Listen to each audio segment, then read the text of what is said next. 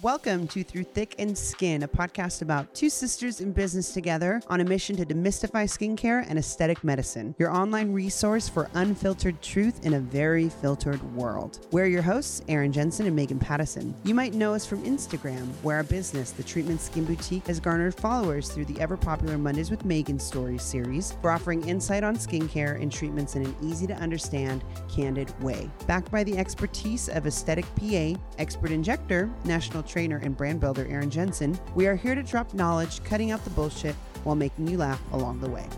Welcome to Through Thick and Skin podcast. My name is Megan Patterson. And I'm Erin Jensen. And welcome to episode number sixty-four, where we have international special guests for this episode. We're super duper excited to introduce Doctor Jake Sloan and David Siegel. Say hello, gentlemen. Hello. We're, hey. we're honored to be here. Thanks for the invite, girls. We really appreciate yeah. it. I mean, is that accent sexy or what? Well, I was oh actually, my God. Well, I was going to ask you, do you know that? Can you tell the difference between Jake's British accent and my Australian accent?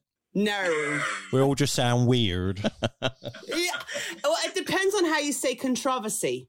We say controversy. They say controversy down there, right? Oh, that's U K. I see, now I'm getting mixed up. I honestly, I'm the one who's confused now, because my wife will say to me, "You're talking like an Australian," and, and sometimes I, I deliberately sort of turn it on when I'm with Australian patients, and then with British patients I reel it back. So the, the classic one is when I say vitamin instead of vitamin. Or yogurt. Or yogurt instead of yogurt. Yogurt. And ah. I, I confuse myself now, but um, I'm not like him. Yeah.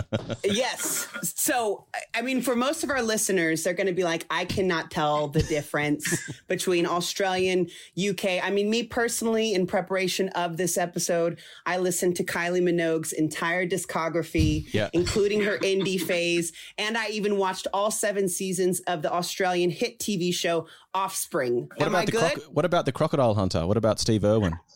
Yeah, but that's so basic. Everyone knows about Steve. I mean, bless him. He's an he's an icon, but I really wanted to dig deeper beyond the Vegemite. I wanted to watch, you know, Australian soaps. And so I feel like I know you guys already. I have done my deep research on Australia.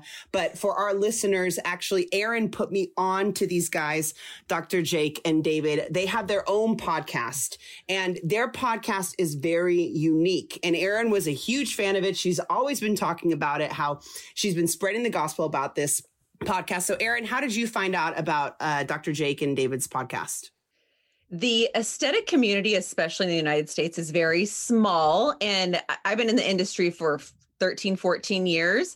I have a friend, her name's Ronna Kelly, and she was a guest on your guys' podcast. Ah, yeah. She is hilarious. And I saw her post, I think before she even was a guest on your podcast, that she was listening, listening to it. And I, you know, listened to the first episode and I was hooked. I think it's so interesting because there is, in this field, there isn't much content uh, podcast wise in the aesthetic industry. And um, I just think, I love how you guys cover around the world and different cultures. And you guys interview some like big players in the game. And I was very, very impressed by that. Oh, thank you. I'm not even, I'm not an aesthetic injector. And I wanted to bring them on too, because like Doctor Jake is like the Aaron and I'm like the David, yeah. right? Like I'm, I have a peppered, adventurous life filled with all sorts of fun experiences, business I enjoy. You know, there's the medical side and then there's the fun side, I would like to think. Well, superficially, you're very similar, but David's very boring. Yeah. So, so that's where the similarities end. No, I'm joking. I'm joking. I love that you guys have both aspects. Like you not only talk about the, you know, the medical aesthetic side, but about business and wellness. So like Erin mentioned, this podcast is incredible because it's very specific. If you look on Apple Podcasts or Spotify, there are things about health and wellness, but you'll learn about keto diets or Uh, meditation, but this is very specific. Doctor Jake, what you do is specific, just like what Erin does. And so we have so many followers and listeners who are in the steps to become, you know, a medical provider, or whether it's a P A, a nurse, um, you know, Erin's a P A. Doctor Jake is a medical doctor. And so there are a lot of people who want to absorb as much knowledge about this as possible. But then we also have the other aspect about how this is a, a business and how we are entrepreneurs. So um, like Erin had mentioned, these guys have had some heavy hitters on their podcast. I'm like, I'm not an injector, but I know that Paul Nassif, mm-hmm. Doctor Nassif. You guys know him from his show on E! Television. Was it Botched, right? Yeah, Botched. Mm-hmm. Botched. He's he's up there uh, as far. I mean, I even saw him. We saw him in Vegas at a convention, right, Erin? Mm-hmm. Remember, yeah. like, I, I actually snuck into that. I shouldn't have been in there, but I saw a whole bunch of plastic surgeons arguing over nose jobs. It was so dramatic. I think you were looking for a husband or a date. Yes. Hello. I mean, it's prime. Pi- I just look at their hands. I'm like, okay, who doesn't have a ring on their finger? Like, please. But yeah, I remember seeing Nassif in person, but you've also had Julie Horn, who I even yeah. know that Julie Horn is the queen of lip filler. She has uh, courses that pull out so many different people. She charges a lot of money for her expertise, and she is known, very, very well known in the industry. Subio, who's another well-known plastic surgeon that has a very funny sense of humor, very well known. So you guys get some big names. How do you reach out to these people? Well, that's the synergy of, of David and I. You know, when we first started this, and to be completely honest, it was really fucking hard. Yeah. Um, we, you know, I came up with the idea. We didn't know how to podcast. We didn't understand the tech side of it.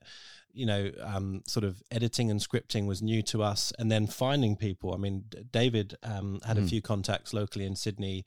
And actually, we started with a, a more wellness one. It was more about nutrition and food with mm. one of our good friends, Fiona Tuck. And we literally... I'm not going to say we scraped the barrel, but we asked and, and we called him some favors yeah. from friends who we knew, because no one knew who the, who the hell we were. And you can't invite, you know, Subio on if you don't have a product that, that you can explain what you're doing. Yeah. So it's kind of the snowball effect. Yeah, we, we begged, we pleaded, we bribed, um, we harassed. And um, I mean, I've been in Australia my whole life. I was born here. Jake's been here for four six years? and a bit years. Yeah, um, a long time. Mm. But um, I've grown up in Sydney, so I was able to call in favours from people that I knew. Because as, as Jake said, when you don't have a product and – sorry, my cat's attacking my couch. Get up. Um, it's hard to get people on for a product that doesn't exist yet. So it was basically calling in favours, to be honest with you. And so how did you guys even meet if Jake just came here six years ago? How did you guys build your businesses together? Well, he swiped left, I swiped left, and, you know, hey. It was just – I love it. I, I'm a, I hate online anything, but if it turns into beautiful relationships like this, partnerships. Yeah.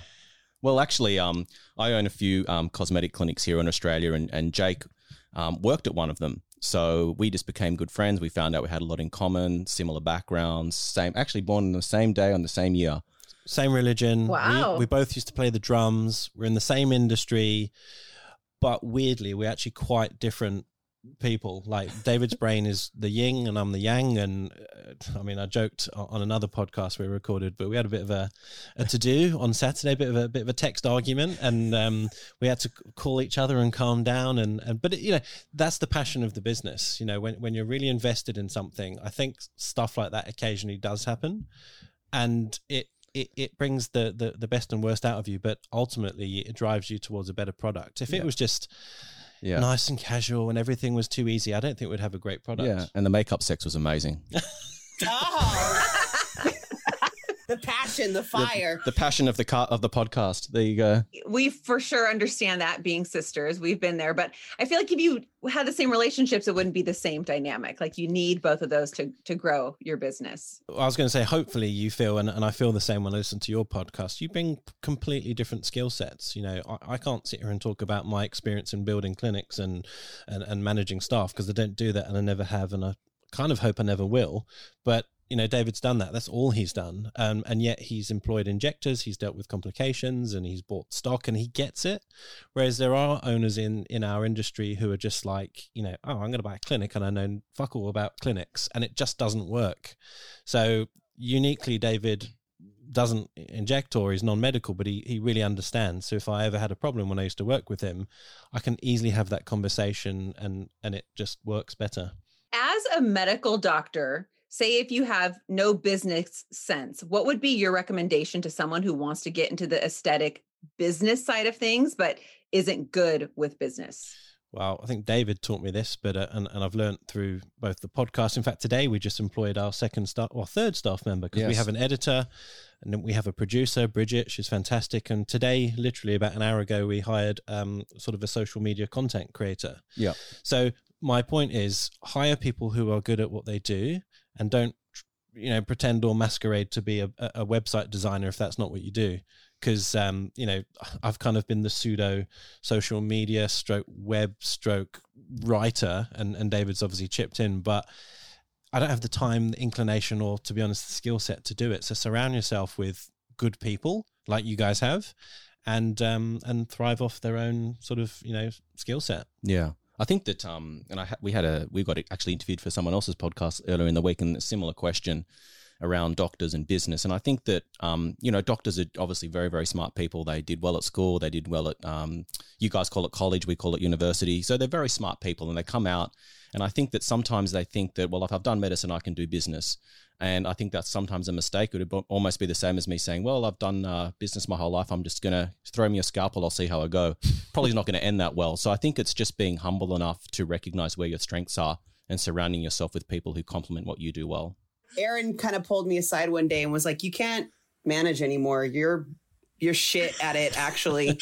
Like we had, like talking about like playing into people's strengths. But then on the other hand, that's why she also pays me very well to make reels on Instagram, because it fucking sucks making reels on Instagram. I hate it, but Erin won't do it, you know? So I'm willing to do it. And, she, you know, it's a mutually beneficial relationship, and I don't manage people anymore. Mm-mm. So are you the content creator for, for your own website, Megan? Yes. So I actually do the Instagram stuff for Through Thick and Skin podcast, and then for our business as well, alongside a team of people. So Erin is like the founder, the the queen, the head bitch in charge. We I don't know if you have that acronym in Australia, H B I C. Yeah. Yep. So that's Erin, the H B I C. And so a team of people, but for the podcast, it's all me. It's it's it's completely me. So I'm yeah. I pull the memes out of the internet and and try to have fun with it, because it's just it's a lot of work. That's why you guys hired a social media person, I assume. Yeah. And, you know, and going back to your point about, you know, what should doctors do? Well, a lot of doctors try and do stuff that, you know, maybe they're not good at, like, you know, all the things we just mentioned, and then they avoid really important things like social media. They'll say, oh, I'm not doing that because, you know, it's a little bit of fun and blah, blah, blah. But that's like free advertising to billions of people.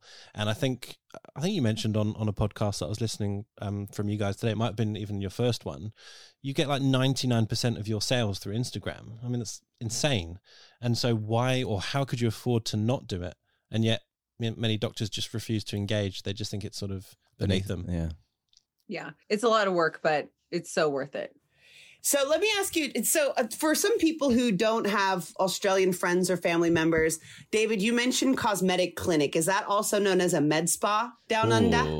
We were, actually, we were having this conversation an hour ago about, I don't even think we've actually got a true med spa in Australia in the in the terms that you guys understand it in the States. So clinics that I own do treatments like laser hair removal, we do Botox, we do fillers, um, we do skin treatments. So that's the sort of clinics that I own. It's sort of like a cross between like a doctor's clinic and say a beauty therapy clinic where they're doing, you know, nails and sort of the softer treatments. So it's sort of like that midway point. Is that how you guys sort of define it in the States? Yes, kind of. What's interesting, each state has different laws. So in California, there, it's very strict. So only a medical, a nurse and above can do laser treatments. But in the next state over, an esthetician or a skin therapist can do laser treatments. So I, I think it's a little bit more separate. You know, very medic. It pushes more to the medical side of it. It involves any devices. Yeah, and I think what you call an esthetician is like a beautician. Mm-hmm. They go to school to learn how to do facials, waxing, um, like eyelash tinting, things like that. And we, we, Erin, we have estheticians that perform facials and and chemical peels. But then there's certain treatments like microneedling that are a little more invasive or involve a scalpel, like dermaplaning or skin blading, and that's for a nurse and above. So it, and it varies from state to state. So for ease, we call our business a med spa, but med spas tend to have a tacky connotation, yeah. like yeah. a corny, it, like when you hear med spa, it kind of makes you want to go like, bleh. It's like the pan pipes and the, the kind of the, the sort of stereotype, you know, you know, it's a bit tacky and yeah, I know what you or mean. Like housewives, you know, like housewives stuff, you know, yeah. like, uh, you know, really over the top decor, you know, just like trying to be over the top and extra. And when really like we're kind of a more stripped down geared towards natural, which I know, Jake, that you're, that's your approach as well. Um, and that kind of leads to my next question. So what is like the the big treatment in Australia? Like, is there one thing that maybe post-COVID or even before COVID, like people could not get enough of? What do you do the most down there? Well, I think David probably has a bit better insight into sort of lots of other clinics, whereas obviously I know what I do, but um, I, I reckon most clinics are still pumping out lips and, and, and your standard sort of cheek filler. That, you know, that's almost ubiquitous, and that's sort of what your average patient might sort of know about and ask for. Um, obviously, you know, Botox, that's, that's the bread and butter. I mean, you know, our younger patients may not start with toxins, but certainly by, you know, closer to thirty, they're interested, and, and any newer patients after that, probably their entry treatment, I would guess, would be Botox. Would you agree? Yeah, Botox. I mean, that's, that's the gateway drug, right? That's where it all starts for us all, right? Um, so, and I think especially during COVID, people seeing themselves on Zoom, seeing their wrinkles, um, you know, the down lighting's not great for uh, the way your face looks. So I think definitely Botox, it's quick, it's easy. It's generally, you know, pretty inexpensive compared to fillers, which can run into like the many, many thousands of dollars depending on what it is you need and what you want. So, yeah, mm. I think Botox still winning, I think. Yeah, I mean, if you ask me personally, and again, this is where sort of it gets interesting with marketing and Instagram, you know, I tend to focus a lot on, you know, the the look rather than the facial area. So a lot of people come because they don't want to look tired. So then it's often mid-face and under-eye. I get a lot of people, young or old, sort of looking for that sort of treatment. So if I had to say what's like the one thing apart from Botox, it might be mid-face and, and sort of not looking as tired. Has the industry in Australia come back from COVID? Oh, yeah. I, I was speaking to someone from Allergan, and they said that apart from China and Australia, which have ran away with like, you know, unprecedented growth. I mean, we're talking insane sort of um, figures, you know, considering we were closed for at least three months in the f- first and really only lockdown we've had. The the sales, I mean, I don't know if you yeah. can speak for yourself, but it, it's well over the yearly um, earnings, despite the fact that we didn't work for three months. Yeah. Oh, there was, there was definitely like a pent-up demand. Like as soon as we reopened, people were just like busting down the door. There was booked out, you know, a number of weeks in advance. I mean, Jake got all sorts of um, offers to do some sort of unspeakable things to, uh, to get treatment. Some back alley Botox? Yeah, oh, yeah, yeah. You joke, but I'm absolutely serious. It was like, I'll meet you in a car park. I'll drive around to your house and you can do me in the garden, or we can wear masks and um, more dodgy stuff that I won't even go into. But people went crazy. Like yeah. literally they went crazy for it. And and at first I was like, oh, this is just so horrible and, and I hate my industry. And then I thought, you know, once it all calmed down and I started seeing people and we worked through, you know, we got rid of the backlog, I was like, do you know what? I really feel valued. And and I understand, well, I understood before, but it, it really showed how important we are for our patients. And it's not just a superficial wrinkle, it's we're making people feel better, and they felt like shit during lockdown, let's just be honest. Yeah. So it, it was really quite powerful, but but it took me a while to sort of understand the psychology of it all. Yeah. Also, people become so addicted to these treatments, and then you sort of get that three month mark where people maybe got caught in the middle of their cycle in terms of their Botox wearing off, and, you know, their husbands are working out what they really look like. I don't know. So many divorces yeah. in COVID. Because they're like, that's what your forehead really looks like. I'm out of here. Yeah, exactly. I'm curious to know how, how it's gone from your side, because you've sort of bounced in and out of, of, of multiple lockdowns. And I, I don't know if, you, if you're back up and running yet. I'm not quite sure. Yeah, so we had a very strict lockdown in the beginning for two months. And then the medical side was, we were able to open. It was very weird. This like um, medical necessities were able to open up. Well, everyone medical just opened back up. So our estheticians had a little bit more restrictions throughout the year. So we have been open since last May on the medical side of things. And same thing, even those two months of being closed, it was insane when we first opened up. And now we are actually seeing the second wave, because the vaccine is available to anyone at this point in the United States. So people are coming out that we haven't seen in over a year that had been avoiding treatments and saying they're vaccinated, and weddings are starting to occur again. And even if you're wearing a mask, it, it is so interesting. I find that people do it for themselves. They want to look good. They're not trying to do it to impress others. And I think it just, it, we're just, yeah, exact same as you guys, just so busy. Some people have gained some weight, the, you know, COVID ten, fifteen pounds, and they want to fill up some cheeks to balance it out. Are you raising your hand, Megan? Yes. I was like, uh, tis I, and I actually got cheeks for my birthday. I do a top up once a year. I mean, I'm on schedule, just like you guys had mentioned, when, when you go, you go three months, that's a, that is a, a, how long it takes for Botox to wear off for me. I'm like three months to the day. And when you don't have it, you realize how important it is to you and how much you love it and how you can't live without it. So mm-hmm. for my birthday, I had Erin top off some cheek just to balance, you know, all the weight gain in my fupa to hopefully draw attention up to my cheekbones rather than to my rolls. And it worked, you know? Yeah. I mean, that's what people notice are my popping contoured it's cheeks. Good work. I like it. Very well good. Done. Well, also as Thank well, you. Um, Thank you. There's that, that phenomenon called like the lipstick economy, right? Where people will gravitate towards these um procedures that make them feel good, doing things that make them feel good about themselves. People can't really travel, they're not like taking out, you know, big expensive loans for like new cars and things like that. So going in and getting your treatments done is something that you most people can still afford, and it makes them feel good. So I think people gravitate to, it's sort of like almost a recession proof industry, or we'll call it re- re- recession resistant. I don't, nothing's completely proof, but it, te- it seems to have d- stood up well when a lot of other businesses have been struggling. Mm. Yeah, I agree. I think less people, even if they're putting off their bigger cosmetic surgeries, like yeah. a facelift, mm-hmm. so they're more likely to spend, you know, it's reasonable to spend a few hundred dollars to look better versus tens of thousands of dollars.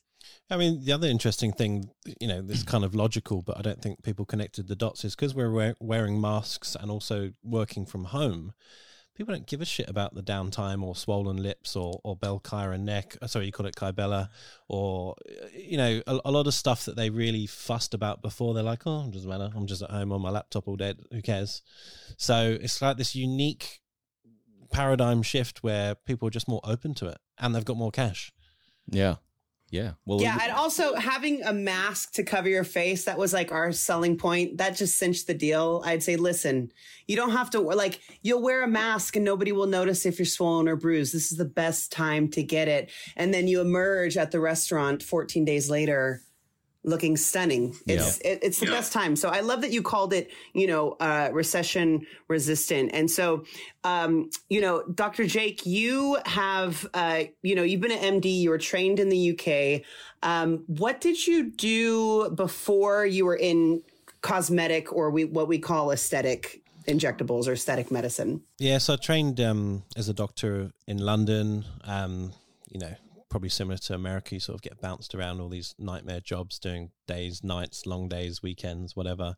Anyway, but I decided even before I started that I wanted to do surgery, but I, I didn't really know what branch of surgery. So I, I think you guys do the same. You, you sort of do general surgery and then you can sort of branch off into plastics or whatever you like. And I originally sort of had this loose idea that plastics just seemed interesting and cool. But, um, you know, when, when you do plastics in the public system, in the U K at least, it's very different. You're not doing any of the cosmetic stuff.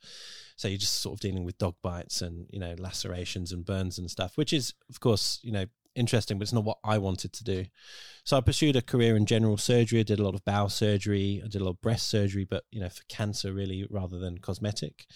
Um, but really, really early on, I also tacked injectables onto the side. So I think within the first year of being a doctor, I went along to sort of a really basic course. And, you know, you know, I'll be completely honest, for, for about six or seven years, it was sort of like a, a hobby on the side because I just didn't have the time to dedicate to it.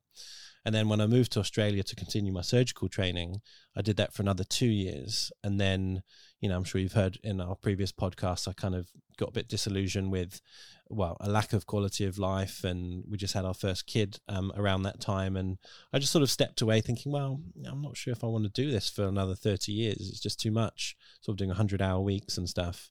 And, um, and then I kind of just sort of fell into injecting almost full time. And, and here I am. So... yeah, that's the life story. How many days a week are you injecting now? So I've got, I've got quite a nice life balance. So Wednesdays, which is obviously today, um, we it's like podcast and admin day. So I don't inject on a Wednesday. And then I'll inject Tuesday, Thursday, Friday, Saturday. And then sort of Sunday, Monday's my, my weekend. And Monday ends up sort of being absorbed by meetings and more admin and meeting David for random podcast stuff and all the rest of it. But yeah, it's it's quite a nice balance. Yeah. That's nice. Better than a hundred hours. definitely better than one hundred hours. And, and I made a commitment to myself. I will not work before ten o'clock. So if I'm going to inject... That sounds like me. ten is my... I love it. Yeah, yeah, ten is my earliest. And in fact, some days I start at eleven, but then I work through till seven. So, you know, I think, you know, yeah. anyone listening, if you want to reinvent yourself, just make some commitments to yourself and stick to them, because, you know, if you don't have to work nine till five, like, then yeah. then just don't bother. But when do you actually sleep? I mean, because I'll like I'll get up to go like to the toilet at one a.m. and I'll just pick up my phone and you're online, and then you're up at four a.m. So I mean, what do you...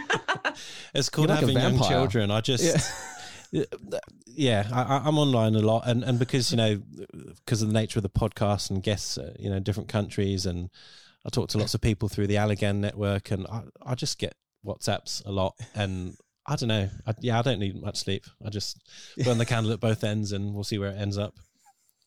Jake's actually Jake's, Jake's actually eighteen. He just looks like he's forty. You you guys got... I'm going to put pictures up of both of you so they could see how hunky and handsome you are. But I mean, ah, stop. This is a pr- proof that male injectables can look fantastic and just preserve. Thank you. Yeah, yeah look, um, you guys are prime examples of that. Yeah, I, I'm Jake's guinea pig. Well, I don't know about guinea pig, but no, but we're we're quite open about our treatments, and you know, started before I even met you, and you know, when I trained, I remember, you know, we had to be models for each other, so I had Botox the first day that I learned to do Botox, and um, yeah, it'd be like like we were saying about the pent up demand. It would be weird to not do it. I mean, you know, I think we all like how we look and we want to maintain that, whether we cut our hair or buy nice clothes or when we wear makeup. Why wouldn't you if yeah. if you can make something better? Yeah, and it's an interesting um discussion piece, because a lot of people judge people that have injectables. Oh, you should just be natural, embrace who you are, all this sort of stuff. And then they're going and getting spray tans and doing their hair and getting the nails done. I'm like, what's the fucking difference? You're still doing it for the same primary underlying reason, which is you want to look better. The fact that one of it, co- like one form comes through a Botox and the other comes through a spray tan with a chemical you put on your skin. Why? Why do people judge people for that? I don't. I don't get it. Is there a lot of judgment in Australia? Is there more of this negative connotation still with it's, injectables? I, I have to say, and I can only reflect on the U K. Here, it's. Um, I think more people do it here. Like, well, there, there's a figure banded around that's about seven or eight percent market penetration. So eight percent of the population have had at least one injectable, which is apparently quite high compared to other countries and markets. But no, I, I reflect on the U K, and I mean, U K's changed since I've been there, but I think Europe is a little bit more conservative. Australia is is more open to, you know, you know, sort of looking good, feeling good. It's a bit like California. So it's it's a very similar yeah. niche of people and weather and, and lifestyle. Yeah, somewhere between California and Miami, depending on which part of Australia you go to, right? yeah. So if you head up to like, if you head up to the Gold Coast, Um, which is in Queensland for anyone who's not in Australia listening. So it's probably hotter so, and more yeah, tropical. It's more of like a subtropical sort of area. So people tend to have a bit more of an extreme look up there. I'm generalizing. Sorry, Queensland people, don't kill me. I'm just generalizing. Um, where So that's probably more closer to Miami, whereas ah, in Sydney's... I, a, I, yeah. I smell what yeah. you're cooking. Yeah, yeah. You're picking up what we're putting down? Okay. Yeah, exactly.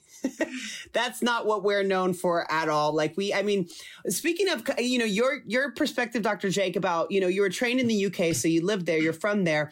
I don't know if this happens on your Instagram pages, but once you follow enough aesthetic injector accounts or doctor accounts or Allergan, you get a whole bunch of suggested posts. Mm-hmm. And what I see a lot in the U K are these ninety degree jaw lines that can cut a piece of hard cheese. Well, it looks like they've got a shoe shoved into their jaw. Yes, exactly. Like like a protractor. They show these before and after yeah. of these women where, you know, very big, juicy Russian lips and ninety degree jawlines. And yeah. so I w- kind of wanted to ask, like, from your more international perspective, what we've talked about before on the show, Russian doll lips, mm-hmm. um, these ninety degree jawlines that are super chiseled. So very masculine looking chiseled jaws on beautiful, big lipped, big knocker women. And then also something else, which isn't injectables, but you might have something to say, Doctor Jake, these Barbie noses that are very um. popular in Turkey. I see a lot of people going to Turkey for rhinoplasty. Yeah. So this, where your nose almost looks like it's cut in half yeah. and flipped yeah. upwards. It's the Tinkerbell nose. Yeah. Barbie nose Tinkerbell, yeah. where it looks very, very small for the the whole holistic look of the face. Do you guys yeah. see that a lot, or do people oh, ask yeah. for that? Oh, yeah. Well, I, I think a year, two, three years ago, definitely in Australia, it just mm. seemed to be a, a thing. And, you know, this is where social media really comes in, and it's like the double-edged sword. You know, it's great to promote, you know, stuff, but when it's shit stuff, it's really bad because everyone sees it and it becomes normalized almost.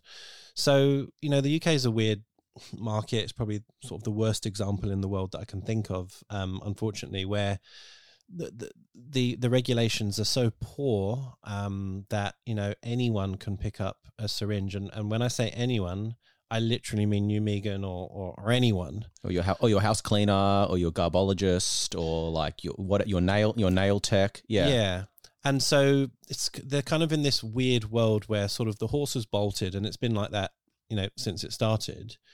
Um, thank God that, I mean, I'm sure there are there are obviously horrendous complications, but we we haven't seen any evidence to show that definitively there's a, like a problem. And so that's maybe why it hasn't sort of been jumped on and sort of controlled better. But anyway, the reality is that there's some average injecting going on, but also the flip side is that patients actually coming to ask for these treatments. And so it's almost like, well, why? Because it, you know, in my aesthetic, it's not very nice. And, and you've sort of alluded to the fact it's not nice, but patients are kind of asking for it. And I think that is because, you know, celebrities and the Kardashians and whoever, the, the trends that they're pushing out are not real. They're filtered, they're doctored, they're, you know, airbrushed and, and whatever. So these women look incredible with, you know, almost inhuman jawlines and perfect skin and whatever. And, and so unfortunately young people are influenced to sort of chase that dream that doesn't exist anyway. Yeah. Um, and then they look weird, you know. If if you were doing sort of a, a fashion editorial shoot and, and you kind of looked, you know, that way, maybe it would kind of work because it's a bit arty and, and whatever. But in real life, it looks ridiculous.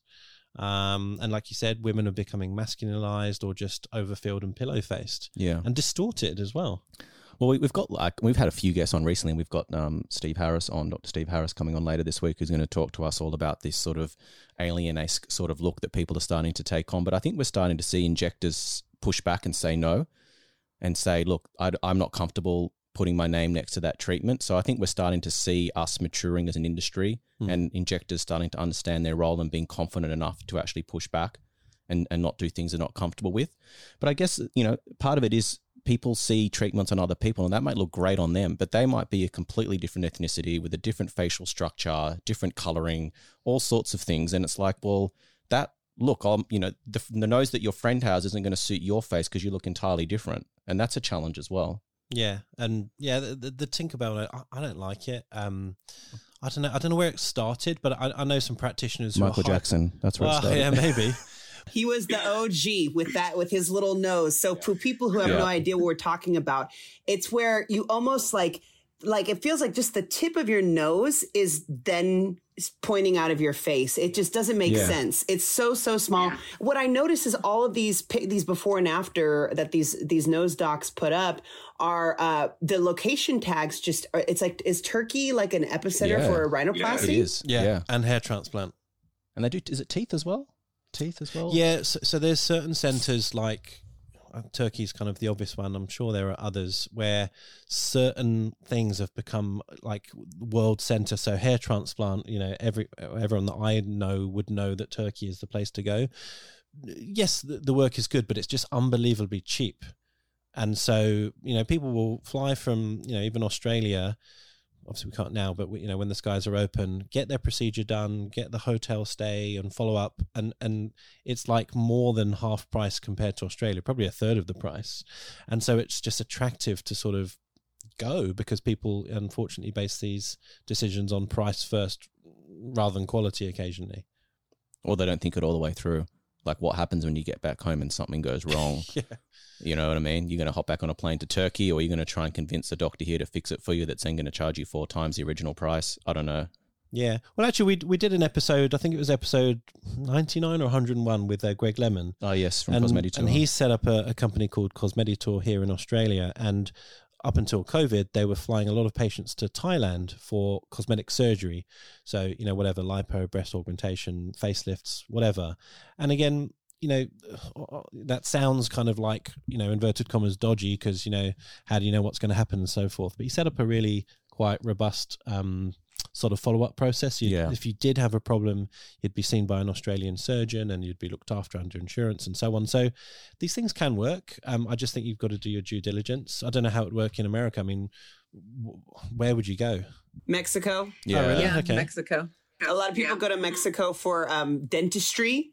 And yeah. for like mommy makeovers, it's been really popular. They they have created almost like medical centers, so big buildings yeah. with a lot of doctors. You'll see a lot of billboards uh, promoting plastic surgery, full-blown mommy makeovers. So you could get a breast lift, aug, tummy tuck, like arm surgery for, like you said, half the price. But you stay there and there could be complications just like anything. So, you know, Erin's had experiences where she's had to, you know, dissolve other people's work and kind mm. of start fresh and start over. So it's interesting to hear that it's, you know, it's kind of everywhere and it's not just this kind of like overstuffed or pillow face phenomenon isn't just particular to a certain place. It's kind of worldwide. Yeah. And, yeah. you know, I, th- I think even injectors have sort of learned maybe the hard way that they've maybe pushed too much or, or they haven't quite understood the rheology of filler and their technique maybe needed refining. And you know, th- this is all an evolution and I'm not sort of blaming anyone, but yeah, th- that overfilled look, it,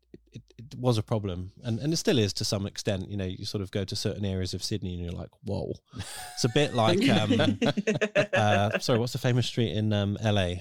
Um, oh, you're talking like Rodeo? Rodeo yeah, Drive, yeah. You know, you yeah, just drive. kind of know that you, you've kind of arrived and you look at everyone's face and they're all like cookie cutter examples of this, the sort of the same bad work, I guess. Um, but your general patient is kind of a bit more, you know, they don't want to look like that. It just sort of happens. Well, you only notice the bad work. Yeah. I mean, if someone's had good work mm-hmm. done and you don't notice it. So when people go, oh, no, when you get Botox, it's going to make me look weird. It's like, well, because you've only seen like weird stuff. You only notice the weird shit, right? Yeah, exactly. And I think one thing, especially in the United States, I think injectors are learning that you cannot create a surgical result with injectables only. I think sometimes we think, oh, you know, we can inject the cheeks to lift and, you know, brow lift with Botox. Sometimes you just need a surgery. So there is some point where you have to say no. And it's a business too. You know, a lot of times people have a hard time saying no to that five hundred dollars, one thousand dollars. But it just it just never works out if you're going above and beyond what you are able to do.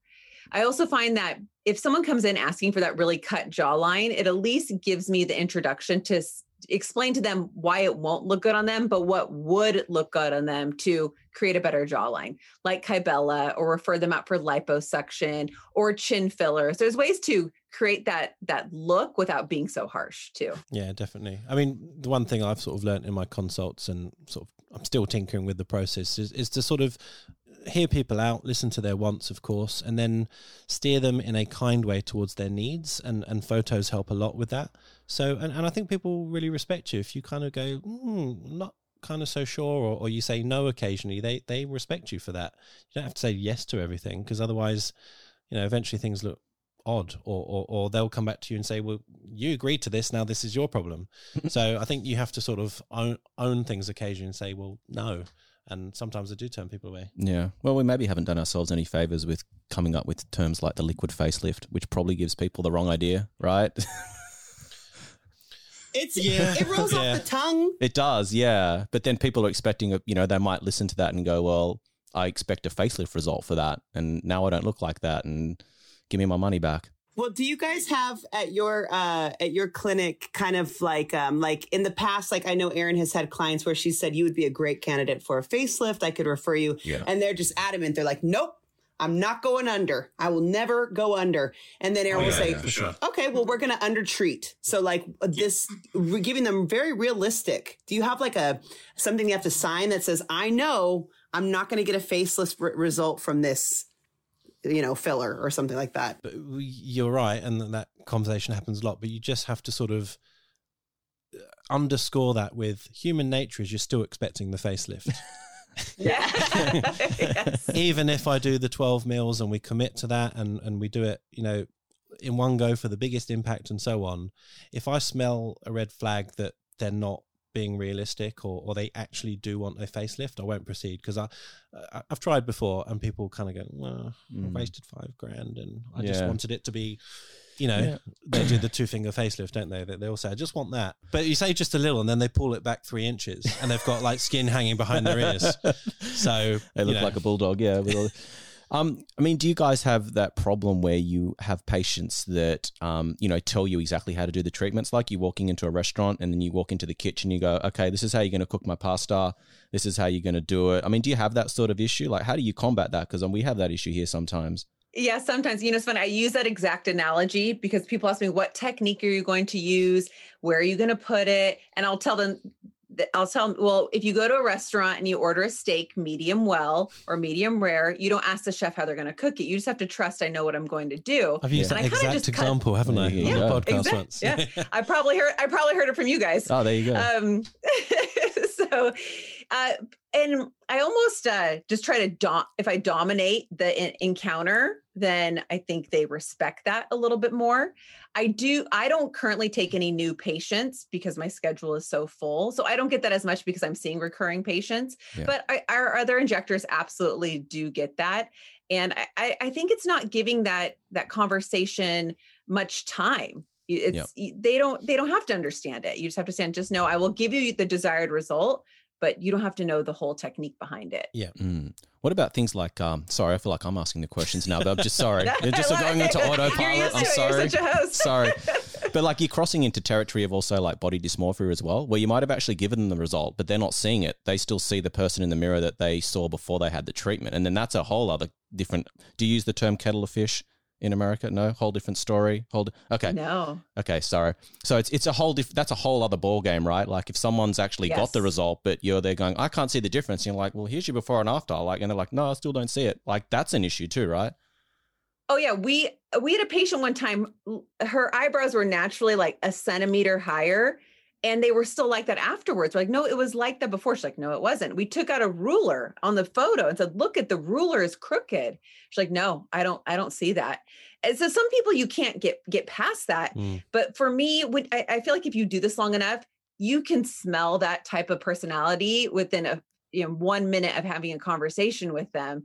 So I think I'm pretty good at turning them away or just letting them know I'm not the best injector for you. There is someone else out there. Let me refer you to a surgeon or to a psychiatrist. And, you know, I, I, like- I will, I'll get bold. I'll get bold with it and, and just let them know, like you, it, it it's almost kind of nice if you build that rapport, like, you know, what's going on in your life. Um, there seems like there's something more. And I think a lot of people don't ask that, that question. And when they do get vulnerable, most of the time, you know, sometimes they they don't want to open up, but when they do, they're, they'll at least take the number or the referral, and then I don't know what they do with it. Yeah. But, um, yeah, that's a whole a whole nother ball game. Yeah, Jake loves those patients. If they want that result, you should send them to Doctor Jake Sloan in Sydney, Australia. He loves those people. He's waiting. Everyone's for like, what's the Qua situation down there? Can I fly in right away? Yeah. Do I got to stay in a hotel? Oh, God. I want to see Doctor Well, Jake. Anyone listening, Jake's mobile number is plus six one. No, WhatsApp him. Yeah, yeah, yeah, yeah. So slide into the D Ms, yeah. What I was going to say is for any doctor or injector listening thinking, yeah, how do I handle those patients? And and it's always so awkward. It doesn't matter how you play it, it's awkward. But it's better to be awkward and have a kind of weird consult and and, and that's the end of it than, than proceeding and going down this horrendous road and they spend whatever money, come back and complain. Sometimes it gets legal and it that is way worse than having an awkward sort of half an hour with someone. So suck it up. Absolutely. Totally agree. That's when Megan would do the dirty work for me, right, Megan? Believe it or not, I shake in my boots. When we had, when we first opened, it was just me and Erin doing literally everything. I was like, we here in America, or Erin's technique for distraction is tapping. I don't know if that's popular, but when you tap during injections to distract the patient, and I was doing that one time, and we had a very challenging client. And I mean, I, I had to like almost take a smoke break outside. I was so stressed over the whole situation, and it was getting... each time we saw her, it was getting increasingly difficult, and Erin had to eject her, like had to cut it off. And I was so scared for her. Like I had to go walk around the block. And you think me, a big, bold, loud Aries, six foot tall Amazon would like handle it? No, Erin right here. She's like, let me handle it. And she, and because it's going to protect her staff. It's going to protect the front desk people. It's go, it's like a, it's a, it's a visceral poison in the air. And there's no amount of money that they spend that will make it worth the abuse, worth the uh, the demands, the the demeaning of the her medical assistants, uh, making us change certain sounds or certain lights or certain scents, or I mean, just one of those, like a pill, we call it here. And um, it's gotten easier for Erin. I've seen it with my own eyes, just because it's not personal. It's just, it's business, you know, mm-hmm. She's protecting her brand and her business and her employees, and yeah.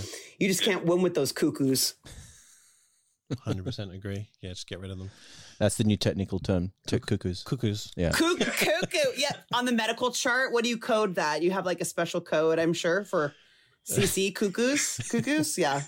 But both. So, Doctor Jake, you actually, you and Erin have something in common. You we are do. both trainers for Allergan. Ooh, yeah. I- I'd love to know how it works in the States, because I think it's a bit different. So, how it works in the States is the uh, I I'm a trainer for Allergan and Galderma and SkinCeuticals. They will, they contract me to go to different offices, or they have injectors come to my office, and then I train them on whatever is on label in the United States. Mm-hmm. So I, so say um, Voluma, I can teach them how to che- uh, tr- inject Voluma into the cheeks and the chin. That's the only places if Allergan is sponsoring the training. Yeah. So that's how it works here.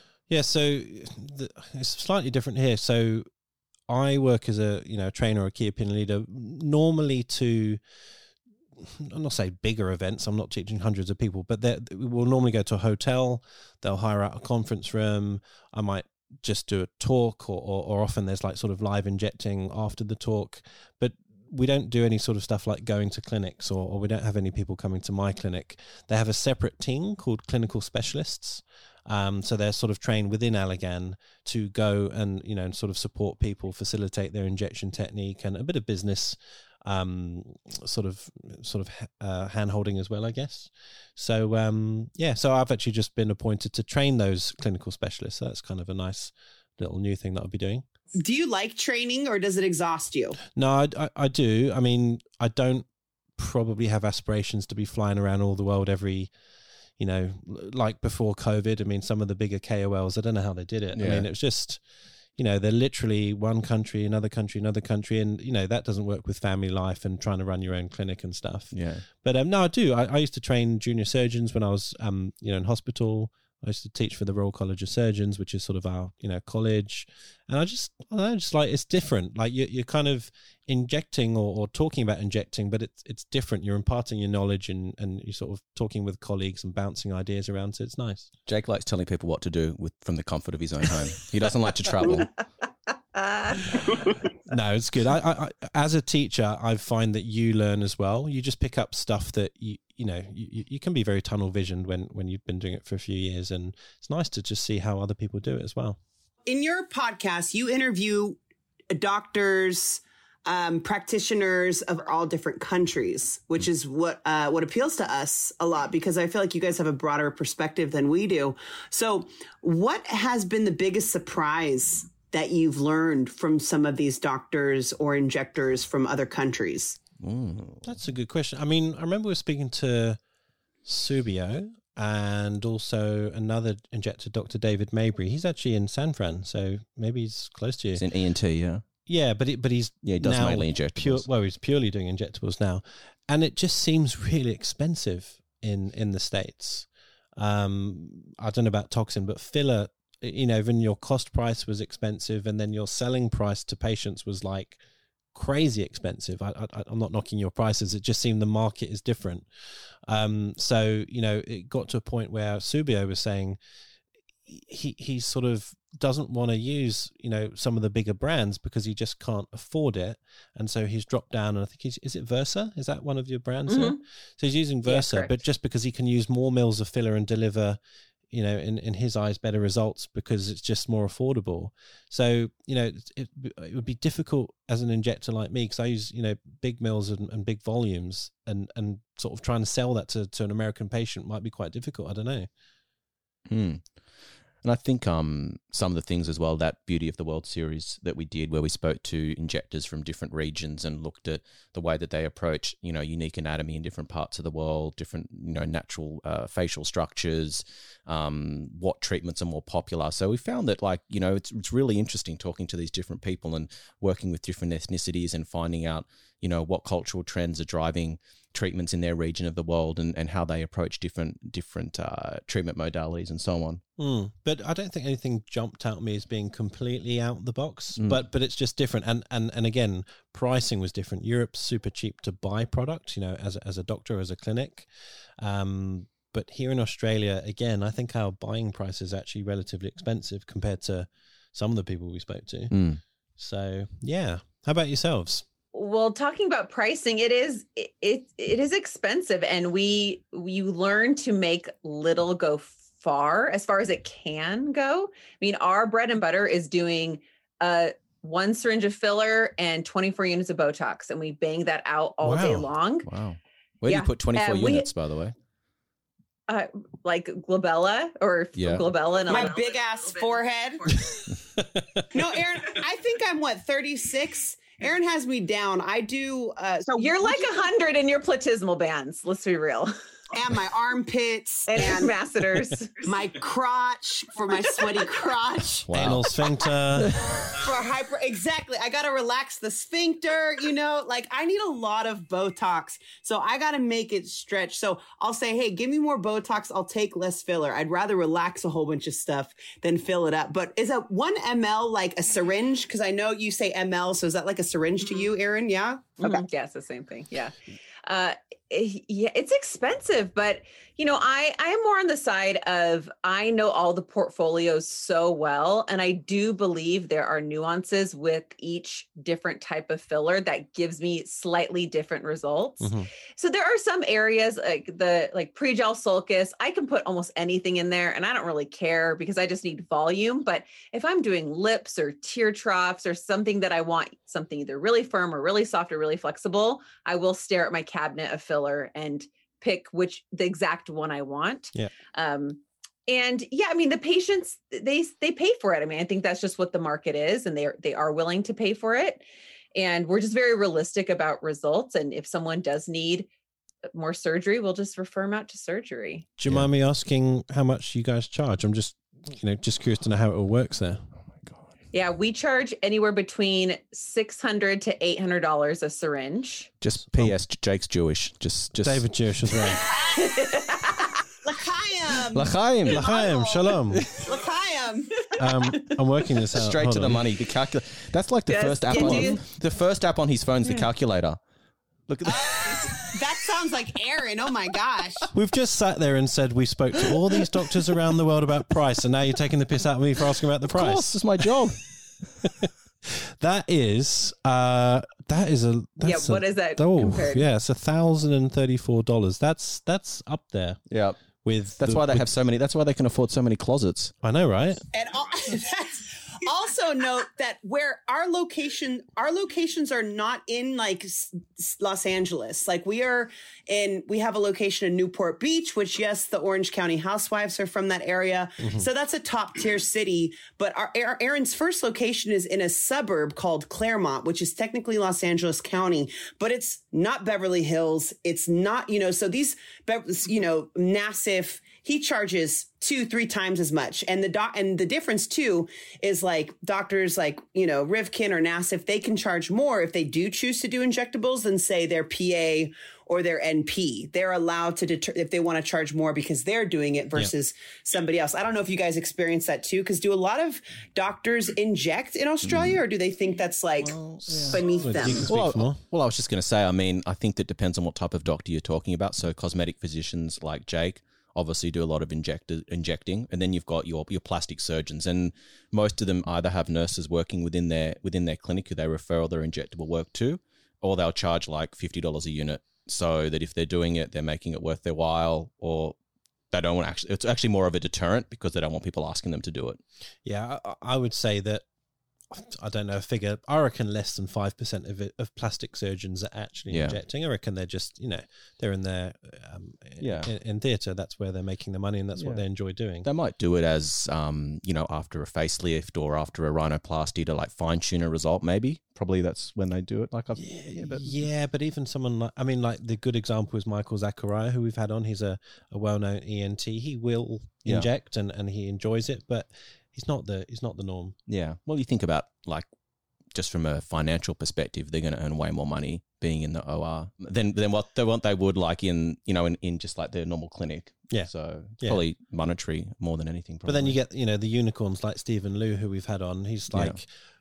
Of course, he's a very skilled plastic surgeon. That's what he's trained in. But I think he would be better known as a global key opinion leader in injectables. Yeah. So, you know, you do get people occasionally. But um, I think in the States, I get the impression that a lot more plastics are, are kind of dabbling and doing a bit um, just because they have their MediSpa kind of thing on the side of their of their rooms and stuff. Yeah.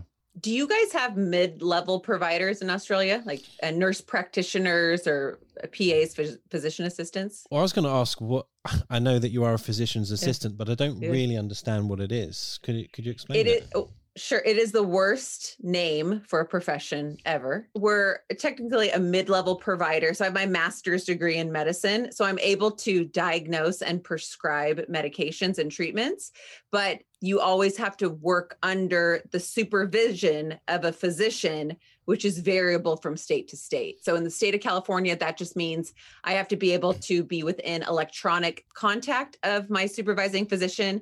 And he just has to, well, the law just changed, but he used to have to co-sign on ten charts a month. And now it's just at their discretion. So I, I technically can't practice independently in California, but it's pretty darn close if mm. if you know what you're doing. So, well, what couldn't you do that a doctor could? The only thing I cannot do is perform surgery under general anesthesia. You don't want to do that anyway, so that's fine. I don't want to do that. But it uh, you can do uh, procedures under local anesthesia. Um, what about sedation? Pretty, I mean, could you do it under sedation? No, I don't think so. Right. I've never... It, it that's a gray area, and I'm... I'm I'm happy with my very yeah. awake and alert patients. Stay away from the gray. Yeah. yes. Yes. No Michael in, Jackson I, milk here. No. Oh, wow. God. No. Actually, we had um, available. we had Michael Jackson's cosmetic physician on a couple of weeks ago. Not the that, one that killed him, by the way. That was his G P. oh, yeah. oh, I was going to say scandalous. oh. Yeah. So his name is Doctor Patrick Treacy. Um, you may have come across him. He's been around in, in the industry for thirty years probably. Yeah. So he's based in um, Ireland and um, we'll release his podcast in a couple of weeks. But yeah, when Michael Jackson lived in Ireland, interestingly, Michael Jackson actually flew to Patrick originally because American doctors at the time didn't know how to use Hyalinex or Hyalinex as you call it. So he literally flew to see Patrick because Patrick was one of the first people to kind of play mm. with and discover that Hyalinex is a thing and you can use it to dissolve H A.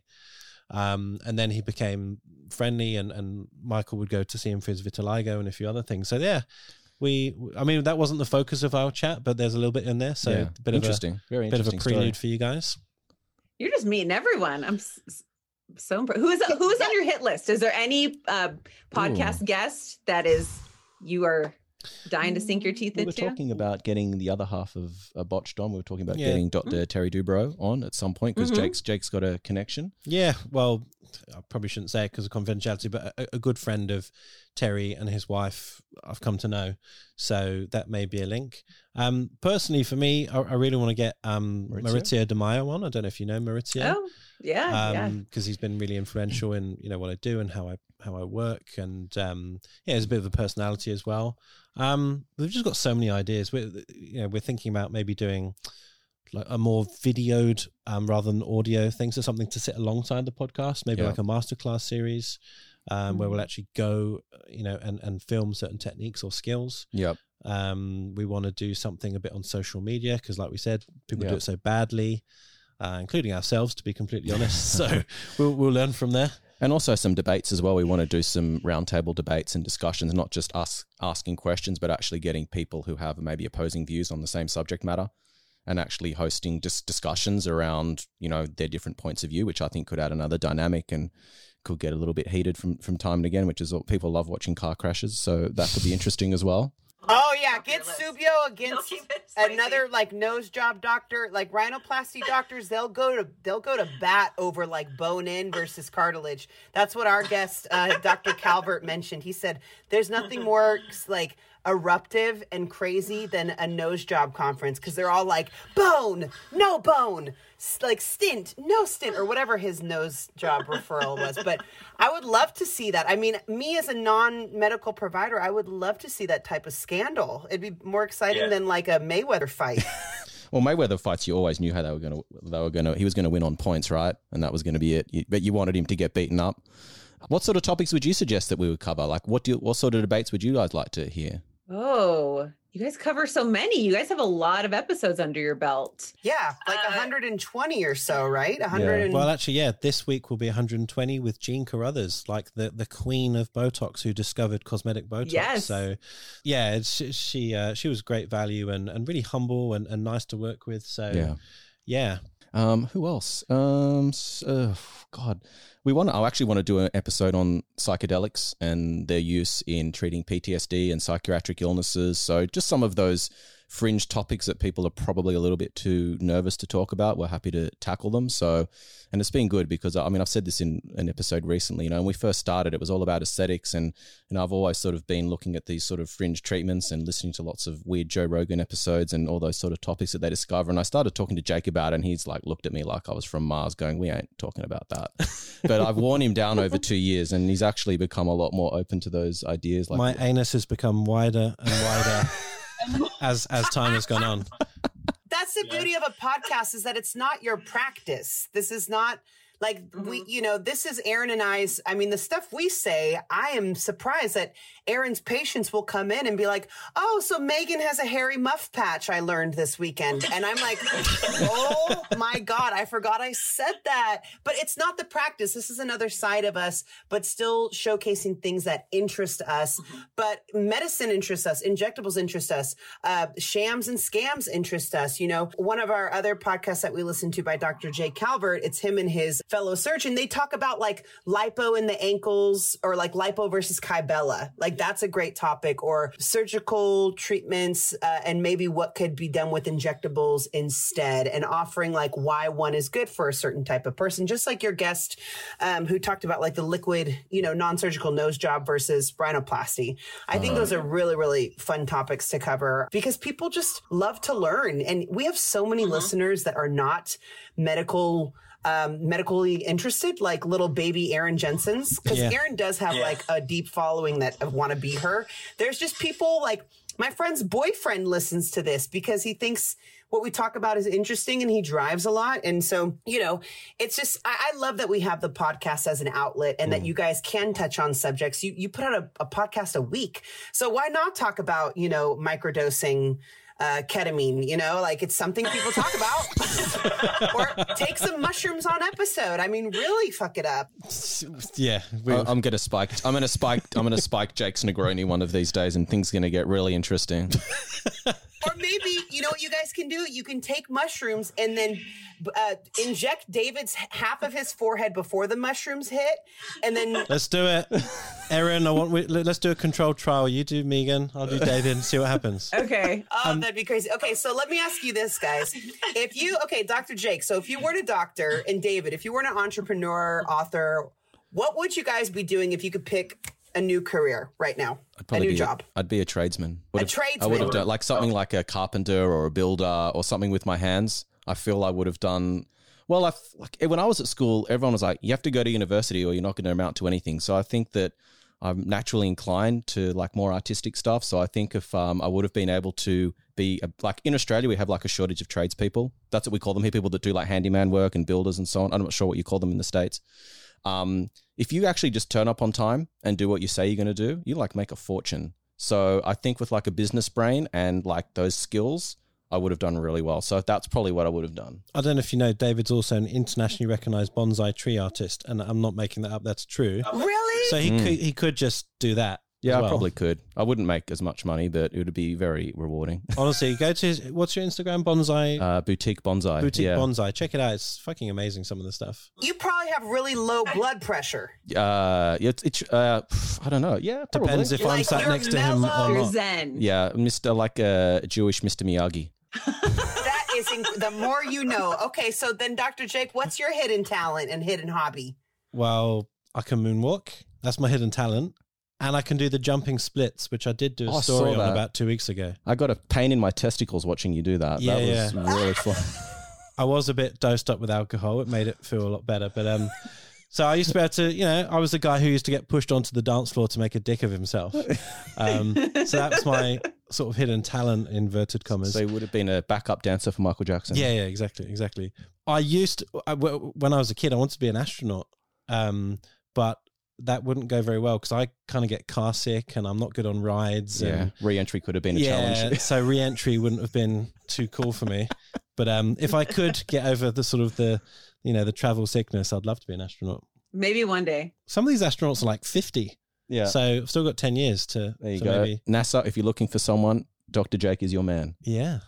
Well, just wait for Elon. Elon Musk, he's going to create like yeah. a shuttle that takes us to Mars any any second now. So I, just hang tight. I, okay, I'm going to make a bold statement. I'm going to be the first guy to do Botox on Mars. There we go. Oh.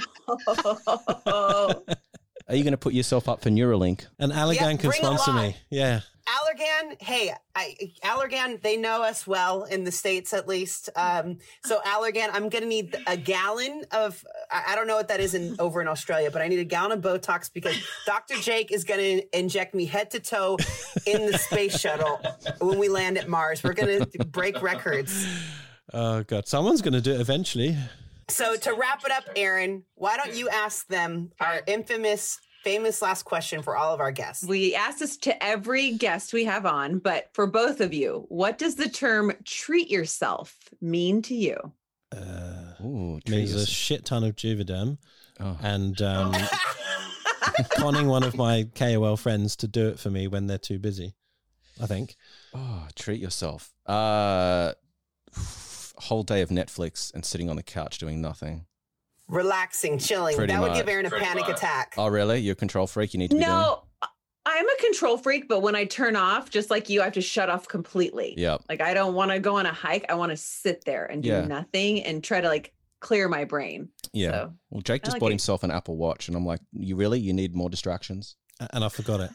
I left it on charge. Just because you didn't, you, you, you, you had a reminder to put it on, but it didn't work because you didn't have it. Yeah. Well, it, honestly, it's pretty good because, like, I can be injecting and, you know, I don't want to pick up the phone or, or have to sort of pick up the phone to, to sort of read a text. I can just, if it's important, I can, you know, I can sort of act on it. And if it's not, I can ignore yeah. it without having to disturb yeah. what I'm doing with the patient. Or it could vibrate and it could cause an occlusion. Yeah. What could go wrong? Left hand, mate. All right. Left hand. Don't you worry. I've got it covered. Left hand. Okay. Actually, I've got a. I've I've realised who you can hook us up with for a podcast. Doctor Pimple Popper. That? You used to work with Doctor Pimple oh, Popper. Yes, I worked with her for nine years, and wow. I um, was at her office before. I, so I started there in two thousand nine, mm-hmm. and the whole social media thing blew up like two thousand thirteen, two thousand fourteen. Yeah. So I was through that whole ride of early Instagram and social media and. It was just insane. Like the growth of social media at that time was you wake up and you have fifty thousand new followers. It was, it was crazy. Um, and then I was there for a little bit when they had the T V show and I opted out of it. And when that started, I left. So I might not be your best connection. To, well, you know, you can, to hook there's, up with there's a her, bit more you know synergy than me randomly DMing her on Instagram. Uh, but I could hook you. I know, I know people who okay. know her. We'll share, so conne- okay. we'll share connections. Yeah. Yes. I want Raj. I want Raj Ak- Aquila. Oh, is that yeah. how you say his oh, name? Yeah. Aquila. Yeah, yeah, yeah. Aquila. He is the fine. I mean, I'm sorry, Doctor Jake, but he's the finest doctor injector I have ever seen. And his staff is beautiful. He's very, he's very, very popular. He is over the top. I mean, he's gorgeous, as they say. In Australia, by the way, everybody, because um, I watched uh, a whole bunch of Australian T V, gorgeous refer to men and women, where in America, they usually refer gorgeous to to women, but like, right. it's okay that I right. call Doctor Raj gorgeous because he is delicious and he's very married. So I'm going to stay on this side of the country. No, he's not. He's not, he's wait, not married. What? He's not married. So you're telling me there's a chance? There's no ring on the finger. I'll, I'll put in a good word and see see what happens. All right. Well, Aaron, I got a couple conventions I got to hit up to be that creepy chick that sits in the back.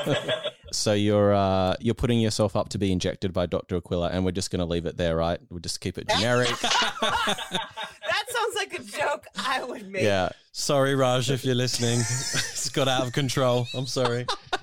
He uses the ca- he uses the cannula technique. Yeah. Please, it's yes, it's it's not the size of the cannula, it's the technique. Yeah, so. Exactly. Yeah, yeah, yeah. Oh my God! Well, you guys have been so much fun. I just want to make sure everybody, if you guys think we had fun, they have one hundred twenty episodes of not only fun but deep, deep knowledge. So like this, this is a podcast that Aaron loves to listen to and Aaron loves to learn about as a an injector. But their podcast is called Inside Aesthetics. You can find it on Spotify, on Apple. Apple, and we just had our very special guests from Down Under, Doctor Jake Sloan and David Siegel. Siegel, I'm sorry, I wanted to say Seagal, like oh, Steven Seagal, the, the actor. Yeah. But yeah, you guys were so much fun. And um, and how do they find you on Instagram? What's your Instagram handle? Is, We've just changed yeah. it. We have, yeah. It's Inside at, Aesthetics Podcast. It's a bit easier now. Nice and simple. Like Perfect. Us. So you guys got to make sure to add them to the queue and make sure to listen to all their episodes. And thanks again, guys, for taking the time. You're in the future right now. And thanks for joining our little podcast. Thank you. Yeah, and thank you uh, so much. Thank you. And when you come to Australia, we'll we'll have a beer together, mate. All right? We'll do it. Yeah, let's have a, a beer, a, a tea, or what do you call a barbecue? Uh, a barbie. A barbie. Have a barbie. And a, we'll have a barbie. We'll have a barbie and a beer. Yeah. We'll, we'll go to Sydney. Well, I just, I want to do it all. Sydney's like the L A of Australia, I hear, like the Los Angeles. Yep, it is. I've been to both. Yep. You're pretty accurate, except it's a little, not so much spread out and the traffic's not quite as bad. Yeah. So we'll have to, you know, we'll have to do an in-person live. Oh yeah, come to the studio. Yeah. We need we need you on the famous sofa. You can both fit in yeah. in the middle. You can you can be a rose between two thorns. Yeah. Oh, I did that gag lovely, last time. I love it. It's okay. Yeah. I can use it at least three times. Yeah. Well, thank you guys again. And thank you everybody for listening to episode sixty-four with Doctor Jake and David. Make sure to follow us on Apple Podcasts, rate us, write a little comment why you love this episode. We're also on Spotify and we'll see you guys next week. Thank you girls so much. We really appreciate it. Take care. Thank, thank you. you. Thank you. Bye-bye. Bye.